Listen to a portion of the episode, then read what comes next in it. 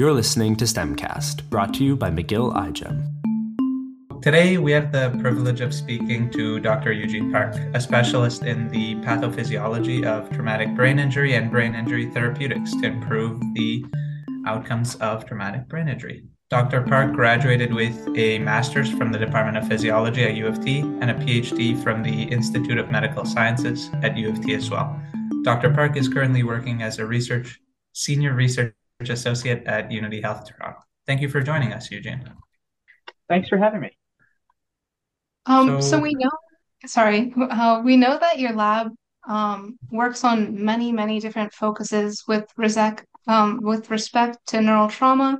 Could you give us and our listeners just a quick rundown on the lab's main focuses and what you're trying to accomplish? Sure. So the main focus or the thematic focus of our lab has always been obviously on traumatic brain injury, but more specifically, we've always been interested in a component of brain injury that we call diffuse axonal injury or white matter injury.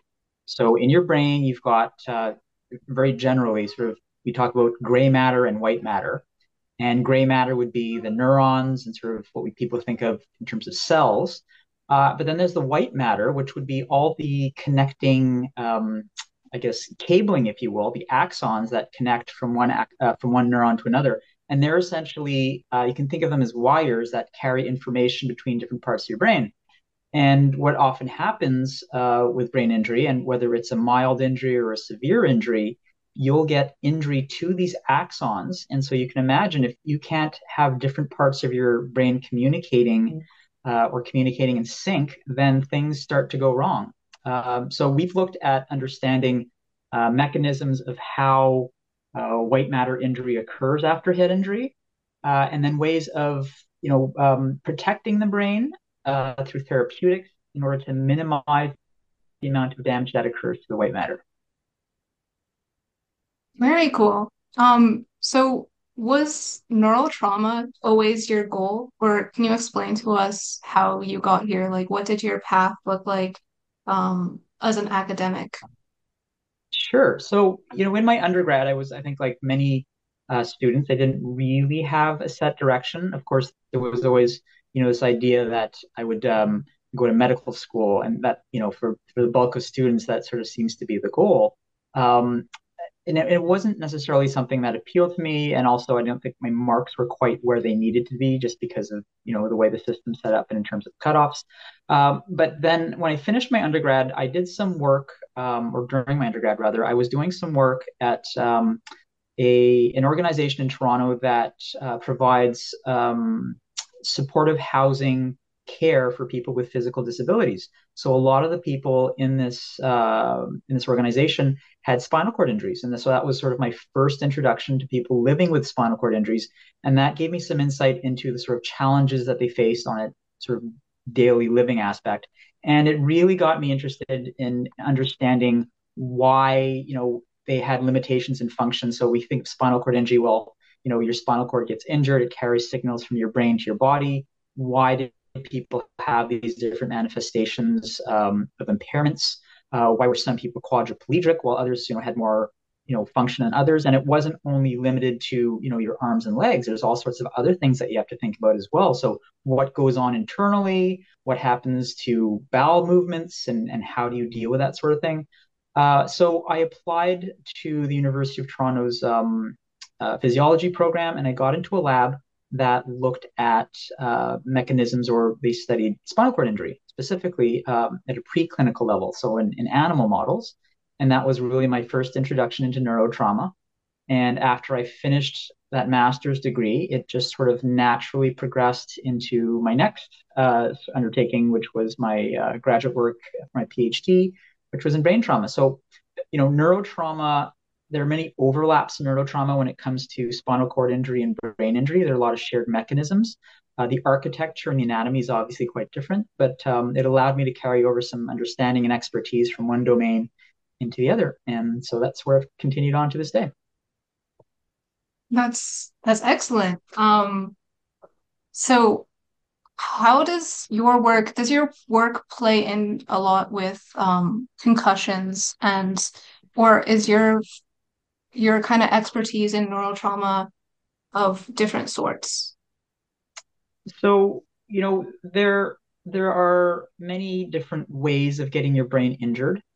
And there are also a lot, and so we like to categorize things. I think people like to categorize things because it makes it easier to understand, digest.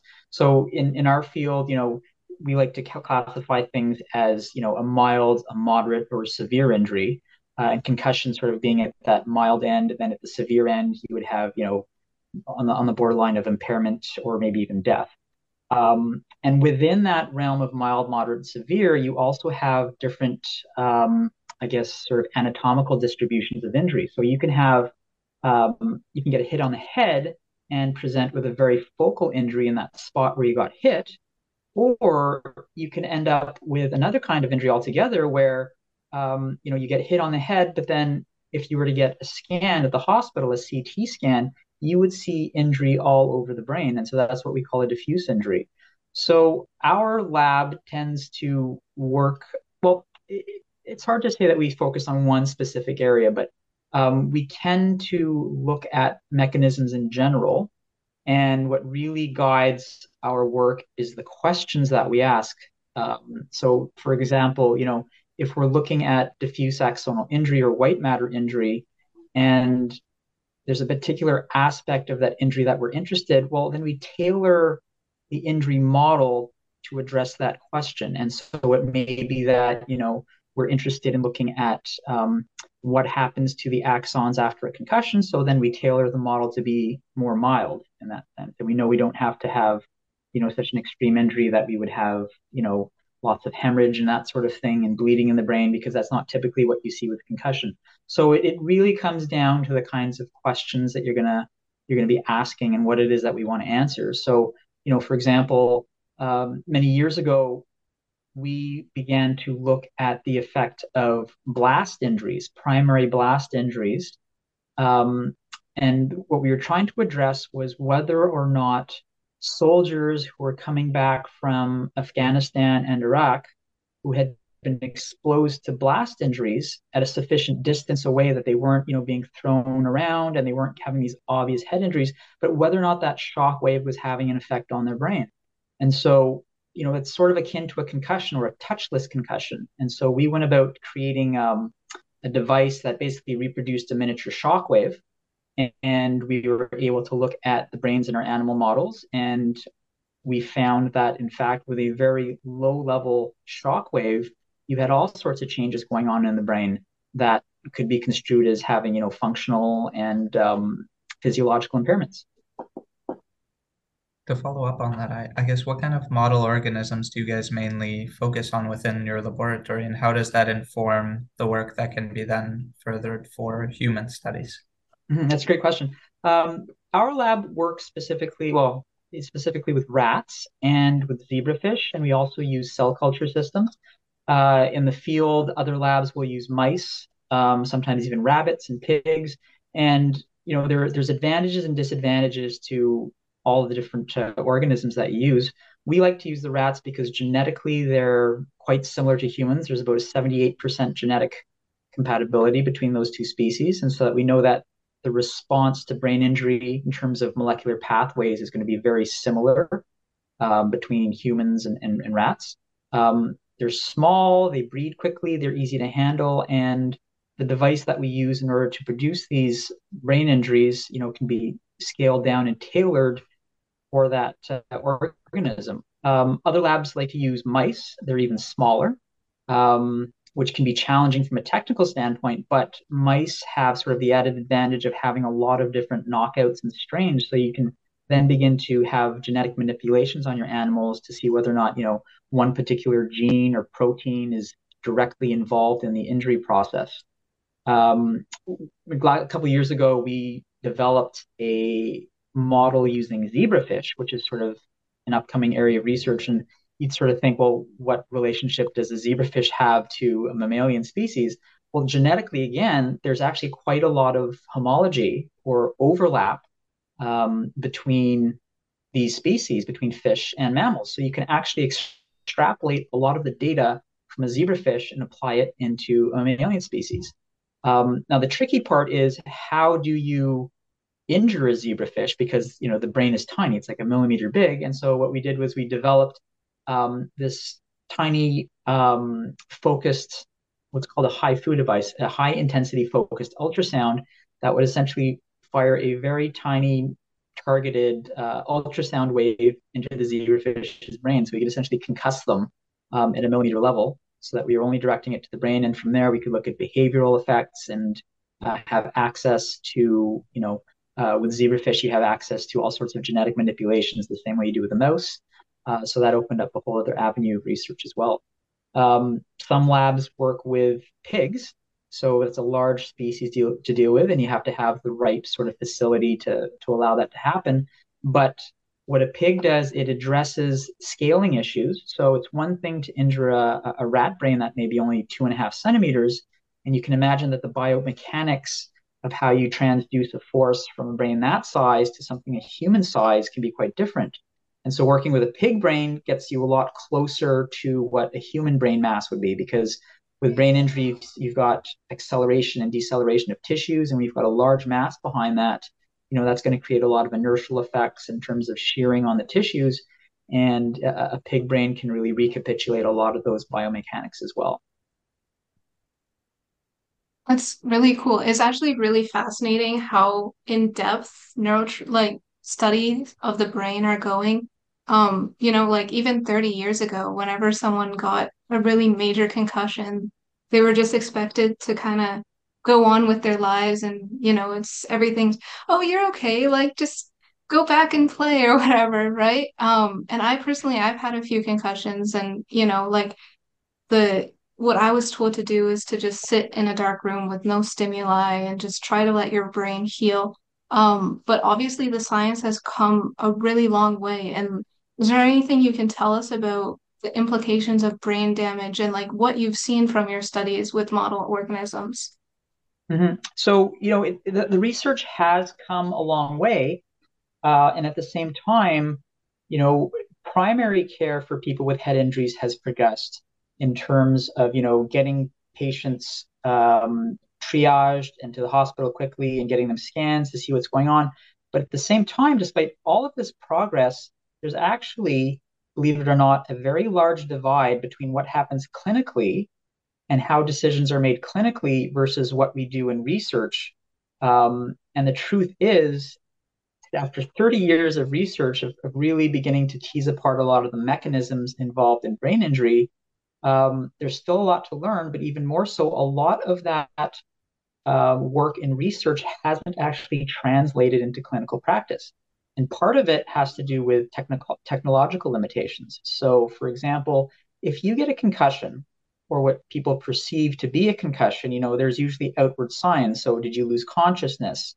You know, do you have problems with recall and that sort of thing? Did you see stars? So a lot of these are sort of outward, I guess, manifestations of what's going on in the brain, but we don't really know what's going on in the brain. So if you've lost consciousness and you're seeing stars, what do the doctors do? They send you to the hospital and you get a CT scan. And so first of all, you know, one of the criteria for the definition of a concussion is, did you lose consciousness? And if you don't lose consciousness, well, then they don't scan you because they say, well, you're probably fine. And what we know from research is that's actually not the case. You can have quite extensive brain damage without even losing consciousness. So there's a whole cohort of people that may be missing, being diagnosed.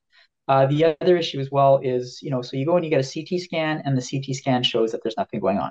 Well, CT scans are great. It's a phenomenal piece of technology, but it's also limited in its sensitivity in being able to detect things at a cellular or a molecular level. So in the lab, we know, you know, there's a certain threshold where cells begin to be damaged and they'll shed proteins and, you know, all sorts of things start to change in terms of receptors and how neurons are behaving.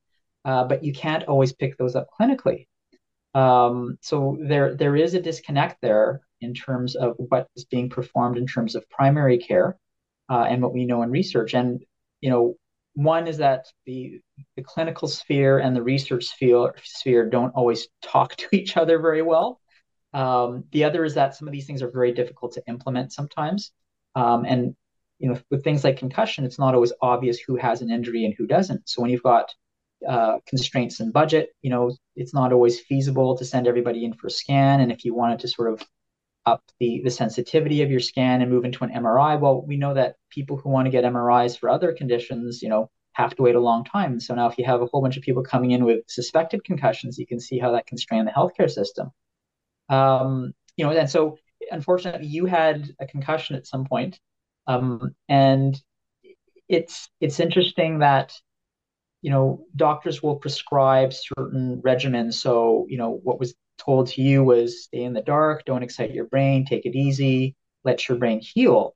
And some of the evidence does suggest that that is the appropriate thing to do. So what we know from our animal studies is that with brain injury, you have a neurotransmitter, glutamate, that gets released in the brain. And that sort of hyperexcites your brain. It can also damage the cells in your brain. So that's part of the reasoning why doctors will tell people with concussions to go in the dark, you know, avoid watching TV or avoid any kind of visual stimulation. So there is a scientific basis for that. But again, the consensus on that isn't entirely clear. I was just at a talk last week by a leading person who's doing clinical imaging, and he was saying that there are some lines of thought that are saying, no, actually, one of the best things you can do is to continue to use your brain, not in a very strenuous way, but sort of that philosophy of use or lose it, that you want to keep the brain moving as though it was a muscle that you want to keep exercising, keep healthy. So that's in terms of the fear of concussion. Now, if you sort of dial it up and we talk about moderate or severe injuries, the truth is that after all these years of study and research, we've come up with all sorts of drugs and therapeutics that can improve outcome in animal models, but none of that has actually translated into clinical practice, because every time that they've run a clinical trial to test a drug or a therapy, it hasn't actually shown to improve outcome in patients. So it becomes a very costly sort of endeavor. And, you know, it's a bit discouraging because, you know, we say as clinicians or as researchers, well, all of the stuff that we've learned doesn't seem to apply to humans. And the questions that arise are, is there that much difference between the animals that we're using, or is it the models that we're using? Have we not figured out the right dose of these drugs? You know, did we miss the window to treat people with these drugs? So if somebody gets a head injury, a severe head injury, and they get brought into the hospital, you know, there's a certain window of maybe 6 hours after injury, which is sort of the earliest that you could probably get a drug into the person after all the other tests and triaging's been done. So there's those sort of limitations as well. And if these molecular mechanisms of injury are happening within the first couple minutes, well, doesn't matter what you give or when you give it, if you've missed that window, you're never going to protect the brain or heal the brain. So it becomes a very, very tricky question. And something I didn't sort of clarify at the beginning, which is worth mentioning, is when you get a head injury, you know, people think of, you know, getting hit on the head, whether, you know, it's in hockey or in a car accident, and your brain gets injured and you're seeing stars. That's not the end of your injury. So that moment of impact is what we call a primary injury. And that happens in the first, you know, sort of 20 milliseconds of impact. And depending on how hard you get hit, your brain is going to deform and it's going to slosh around in your skull. It's sort of a big sort of mass of jello that's encased in a fluid within your skull, which is a solid object. And so there is some play in there. And as your head gets accelerated one way or the other, or if you get spun around really quickly, you know, you can think of some of these awful collisions in football or hockey, your brain is going to twist and pull and tug on all the parts inside. That's the primary injury. So that causes the initial shearing and tearing. After that primary injury, you have what's known as secondary injury. And that's really what the focus of research has been on. So your brain actually continues to degenerate from secondary injury because things start to leak. You get, you know, increases in calcium, your ion, the ion levels in your brain start to change. You've got all these proteases, so enzymes that get activated that will begin to degrade proteins. So it's an ongoing sort of degeneration of the brain, and that can happen anywhere from minutes to weeks to months and even years after injury. So that's really what we're trying to address. And that sort of highlights one aspect of research, which is looking at understanding those mechanisms and how to minimize them. So neuroprotection, if you will. And then the other aspect that other people look at is neuroregeneration. So once the brain has been injured, you've protected it as best you can to prevent these secondary injury mechanisms from happening. And now what can you do in terms of regenerating the brain to actually, you know, physically repair those broken connections? Yeah, that's a really awesome answer. And that kind of brings us to the super interesting thing that I want to talk about, because it's super important to reduce brain injury and avoid it because it can cascade all sorts of diseases. But if you maybe want to tell us a little about kind of the diseases it can cascade or the other effects it can cause beyond just the simple, you know, for 1 week, you have to lay in the darkness, you can't really function well. How can it affect you well beyond the immediate injury? Right. So there's all sorts of implications to getting a head injury in terms of development of other neurological diseases as you get older. And, there's evidence that suggests that people who get head injuries, whether it's a concussion or a moderate injury, have a higher predisposition for developing neurodegenerative disorders, 30, 40 years down the road. So things like Parkinson's disease or Alzheimer's, you've sort of primed your brain with all these mechanisms that are going to contribute to developing these diseases down the road. Now, it doesn't happen to everybody, but the epidemiological data certainly seems to point towards an increased disposition to developing these disorders. And within that, there's all sorts of factors that we have to think about. So, everyone's got a different genetic makeup. Some people have a predisposition to develop these things to begin with. So does a concussion or a moderate head injury kind of just sort of lower that bar even further? So it's not an insignificant thing to get a concussion. Or any kind of head injury for that matter. And, while the vast majority of people who get a mild head injury will be fine after a few months, there is sort of a lingering percentage of people that we don't quite understand why, of say 1% to 2% who continue to have symptoms. And that, is a lifelong kind of thing and can be very debilitating and can affect your life permanently. And it may seem like a small number if only 1% of people have ongoing symptoms. But when you consider that you have hundreds of thousands of concussions a year, and you take 1% of that 100,000, that year after year, that begins to add up to a lot of people who have sort of ongoing symptoms and quality of life issues as well. Which is why primary prevention, things like helmets, are so important, because if you can avoid these things altogether, it makes a really, really big difference, which is why I'm so adamant about my kids wearing, bicycle helmets when they ride. And I think part of that is just getting that sort of society to understand that a concussion isn't an insignificant thing.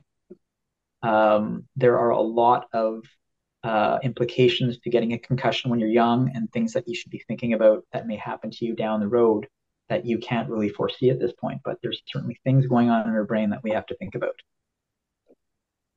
Yeah, certainly. And I think, as I mentioned earlier, I think society's viewpoint on neural trauma and neural damage is definitely growing in that respect. I think everyone's getting a lot more knowledgeable about the effects of brain damage and how, we just talked about how that can cascade into greater damage future in your life.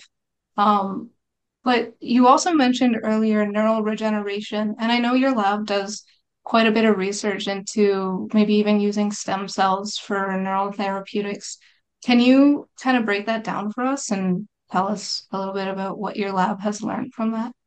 Sure. So, stem cells is a very broad term that describes, any kind of cell that is in a state where it can continue to proliferate as if it was sort of like a fetal tissue, if you will. So, when you're in the womb, you start off as a single cell, and that single cell divides and continues to divide. And over time, with development and different signaling cues, your cells begin to specialize. And a stem cell is sort of an unspecialized cell where it can continue to develop and grow. And the excitement over stem cells is that we had a tool or a cell type that we could hope that we could hopefully use to repair or replenish cells in the brain, in the hopes of reconstructing people, reconstructing parts of the brain that may have been damaged.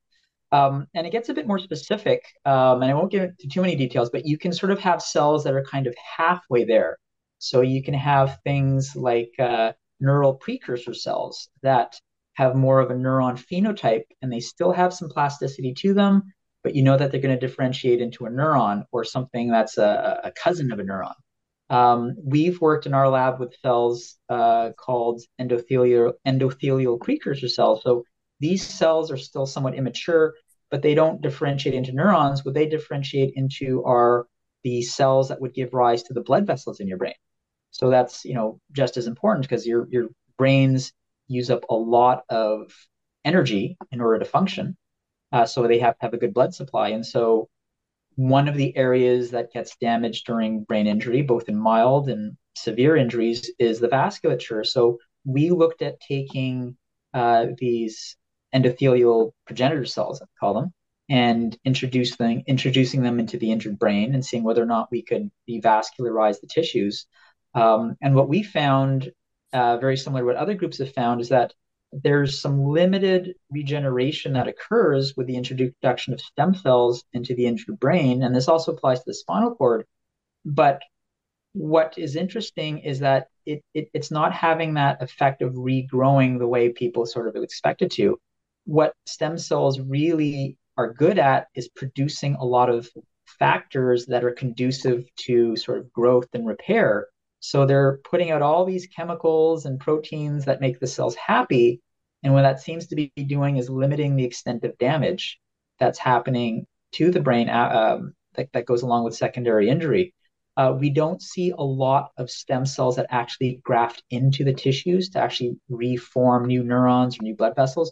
There is to some degree, but there's something there in terms of signaling that isn't allowing us to sort of regrow a whole new brain, or the part of brain that's missing. And, you know, if you look at spinal cord injury, for example, you know, you think of the spinal cord that gets severed or crushed, and it can't conduct these signals, you know, from the brain down to whatever part of the body it is.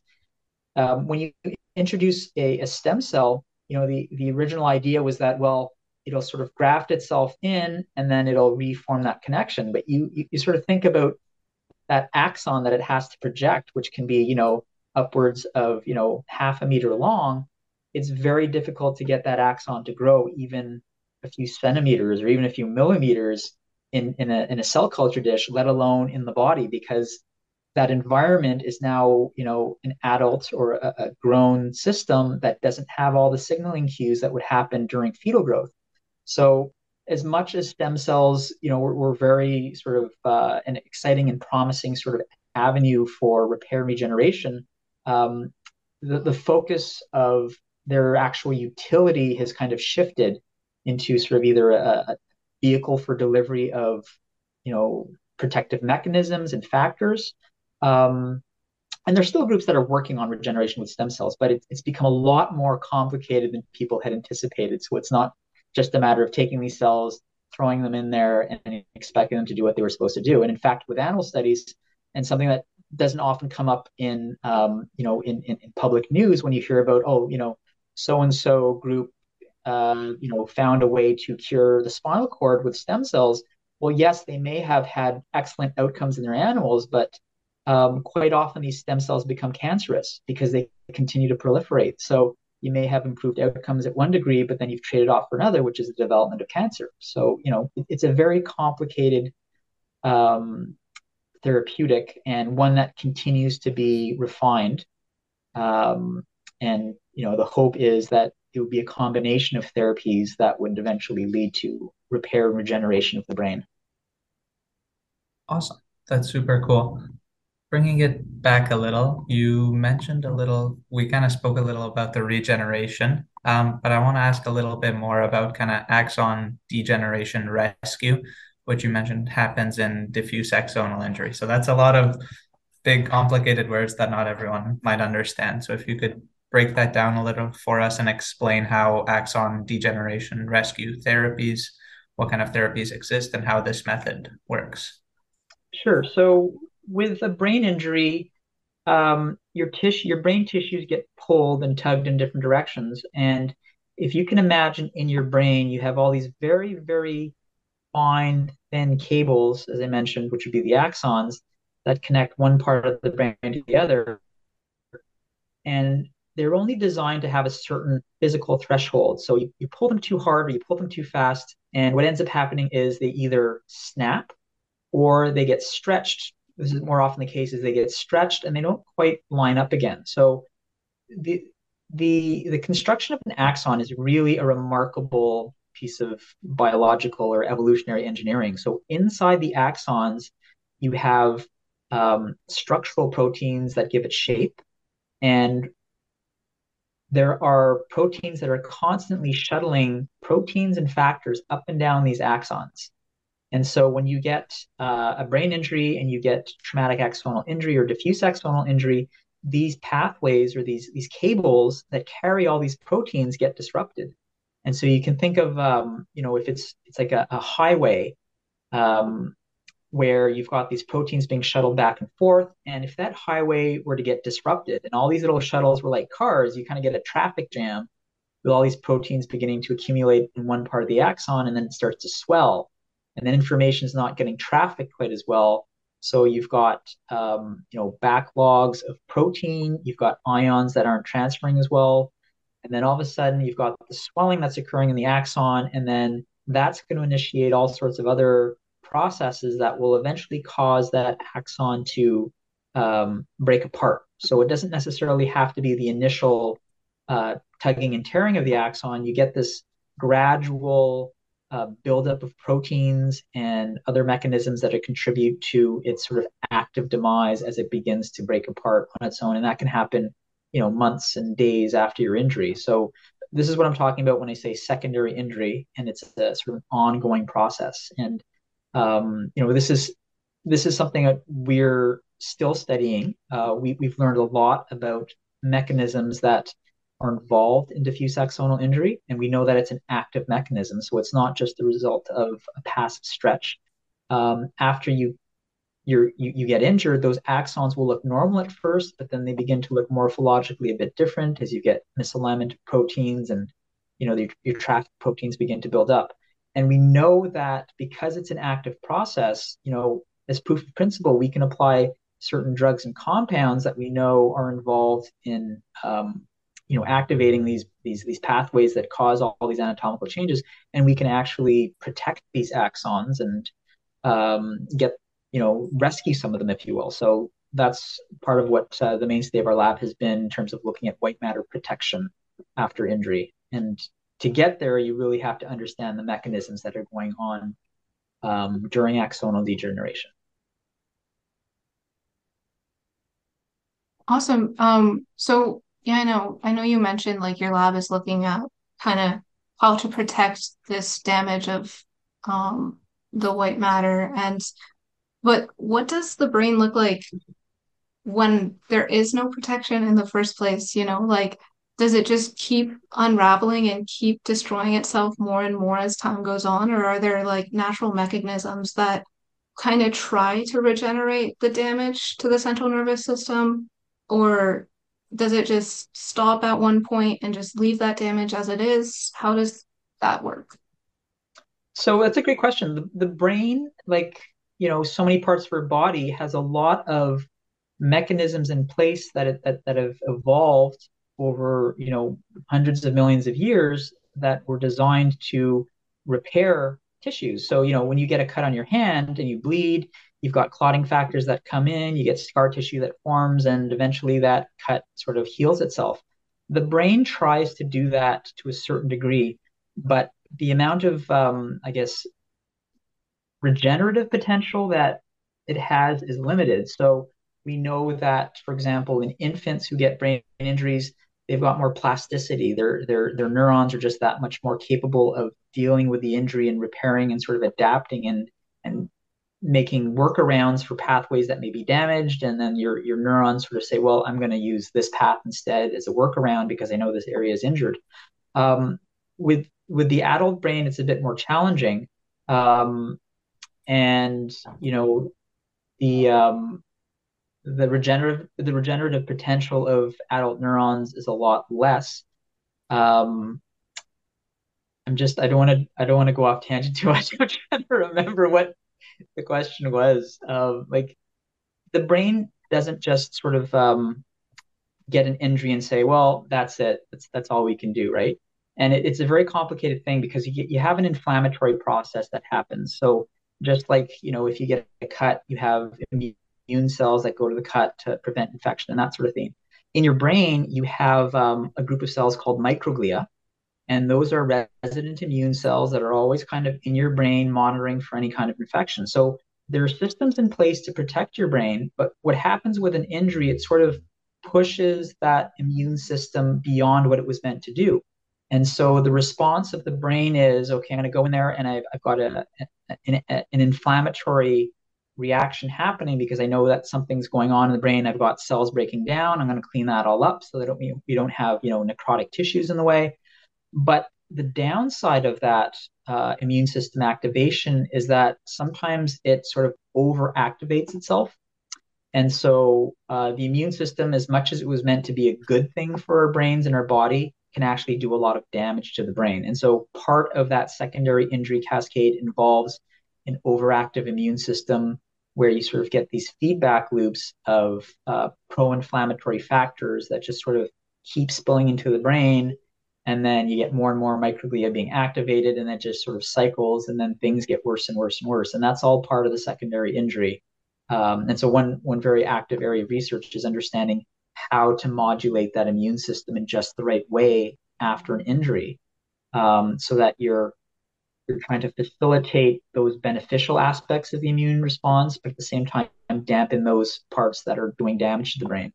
And it's a very, very tricky thing, because, you know, these molecular mechanisms are so intertwined, so that you may think that you're having an effect on one pathway that may be good, but then you sort of activate another one. And then you're constantly trying to figure out this very complicated puzzle. And I think that's one of the reasons why it's been so hard to develop a therapeutic for brain injury, because there are so many pathways that are molecular pathways in the brain that are connected. Awesome. Oh, I hope that answers the question. Yeah, that answers it.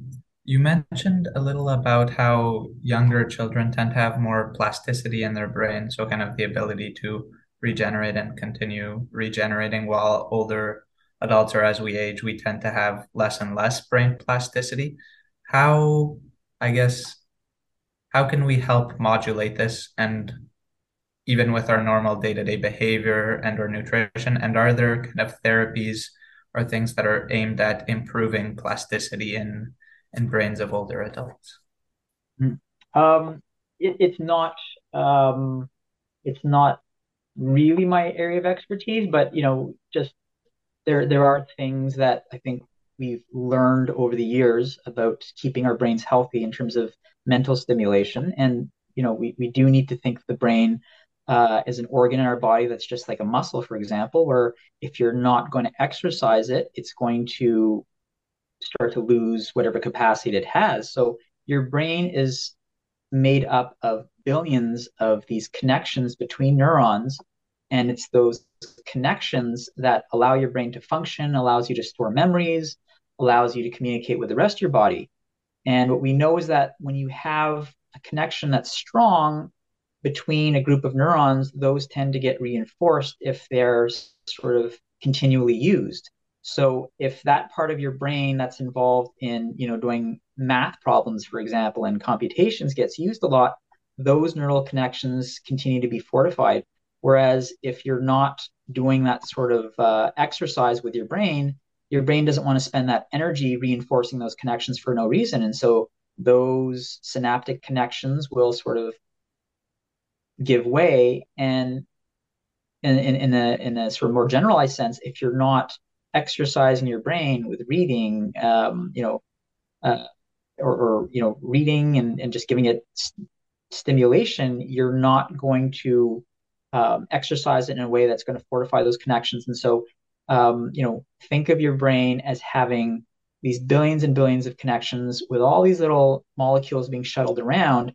And if they're not being used, it takes a lot of energy to do these things. And if your brain's saying, well, I'm not using them anyways, why should I bother going through the process of producing these factors and these proteins? Well, you're going to lose that capacity. And I think that's where, you know, as you get older as an adult, it's very important to stay mentally acute, you know, keep yourself busy, learn new things. Learning doesn't have to stop after you finish school. You know, you can continue to learn languages, music, skills, and hobbies. These are all things that keep your brain healthy and active. And then as you mentioned, you know, nutrition obviously is going to be very important as well, because your brain takes up per pound or per mass more energy than any other organ in your body. So you've got to give it, you know, good sort of fuel to run on. So that includes proteins and carbohydrates that are going to be healthy for your body, that'll be just as healthy for your brain. Yeah, I mean, you mentioned learning, and I think continuing learning is such an important thing. Just, and I think it's kind of getting lost in our society, you know, with smartphones and just like, you know, oh, just Google something quickly. But also, I kind of want to just transition here a bit. You know, working in a research lab, I think you always have these theories and you always have ideas of what's going to happen and what's going to work. But the human body being so complex, that rarely ever happens. So I know we've talked previously and you've told us that, you know, being in research can be very addicting and it can be very, very hard, because I know we've even talked a lot in this conversation about all the impasses you come to and like all the different problem solving skills you need, and just there's always something, you know, like if you find the right chain this way, you're causing another chain the other way, and it's just counteracting your effects. So as a scientist, how do you find the motivation to keep pushing and to keep trying and learning new things in the lab without it really consuming too much of your life? It can be very daunting. And when you come into this field as a new student, for example, you know, you really don't know much. And as you begin to read more and more, you realize that you know even less than you thought you knew. And you sort of get to this point of where you're like, well, where do I even begin? And how do I even make a difference? And, you know, you pick an area that interests you, that you're going to be passionate about. And there may be thousands of people working on it, but that's fine, because there's so much to do and so much to learn and so much to understand that, you know, you don't, as a scientist, you want to produce something that's novel and new, and it doesn't have to be something that's going to hit the home run or be the silver bullet that cures everything. What you want to do is contribute your piece to this large puzzle that everybody is trying to solve, and do it in a way that's good. So, you know, the scientific method is what we rely on. So we have a hypothesis and we test it, and we do it in a way that, you know, we make sure that we've got our controls in place so that when we get our results, we can be confident in them. We've reproduced them enough times to say, yeah, this is, you know, in line with my hypothesis, or it's not in line with my hypothesis. So we have to have that scientific rigor there. It does get tricky, you know, where brain injury is a very large sort of phenomena that occurs. There's so many different cell types in the brain interacting with each other, and so many proteins, and, you know, you've got things happening at the genetic level as well. And it's like, well, where do I begin? And how do I know that this little piece that I'm looking at is even going to have an effect? And like I said, you know, you have to think of it not in terms of, am I going to cure brain injury, but have I contributed to our understanding of brain injury? And is that going to push us incrementally closer to, you know, finding a cure or finding a way of improving outcomes for people? And you know, for me, basic science has been a wonderful career to move into. I have colleagues who are in medicine and they enjoy what they do. I enjoy science and research because I'm doing something new every time I'm, you know, coming up with an experiment. There's creativity involved there. And, you know, what I tell my students is you're going to get out of your degree as much as you're willing to put into it. So, you know, if you're going to put in lots of hours, that will pay off. But you do need to find that balance, right? Between, am I going to solve the entire problem, or am I going to contribute, you know, a good chunk to our existing knowledge? And remember to balance that. At least for me, it's a matter of balancing it with, you know, work and life, and making sure that I have time to enjoy things outside of life.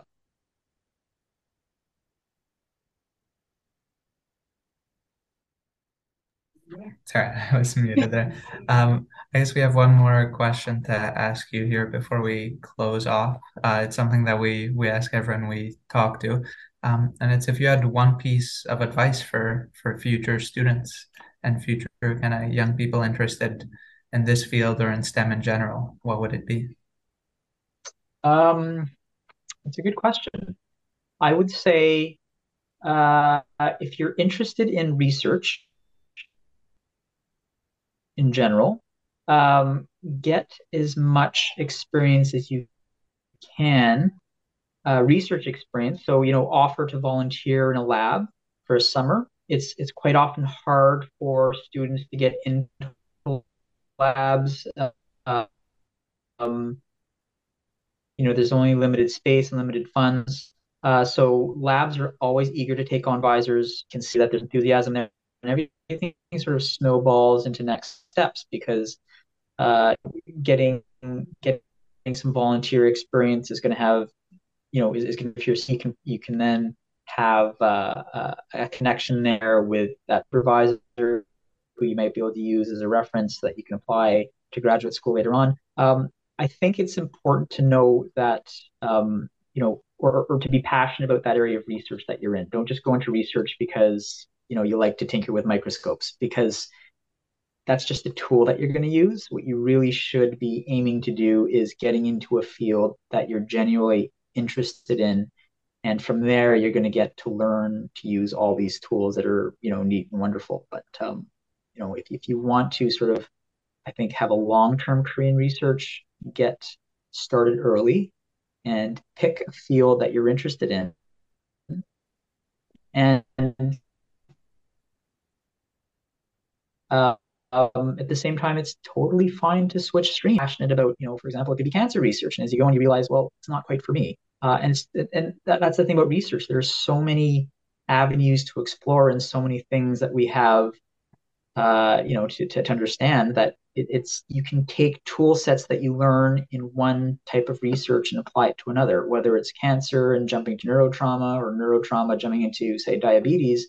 There are a lot of molecular mechanisms that you can still apply from one field to another. That was a very sort of disjointed piece of advice, but no, research has been great for me, and I think you know, I'd love to see students and young people get more interested in it, because there's so much to do. And you know, I think people should know that science doesn't have to be limited to medicine. There's a whole sphere of work around research that needs to be addressed, and not just academic research. You know, there's work that gets done by large companies, and they monetize these things, but they've made great strides in understanding diseases and how to treat them.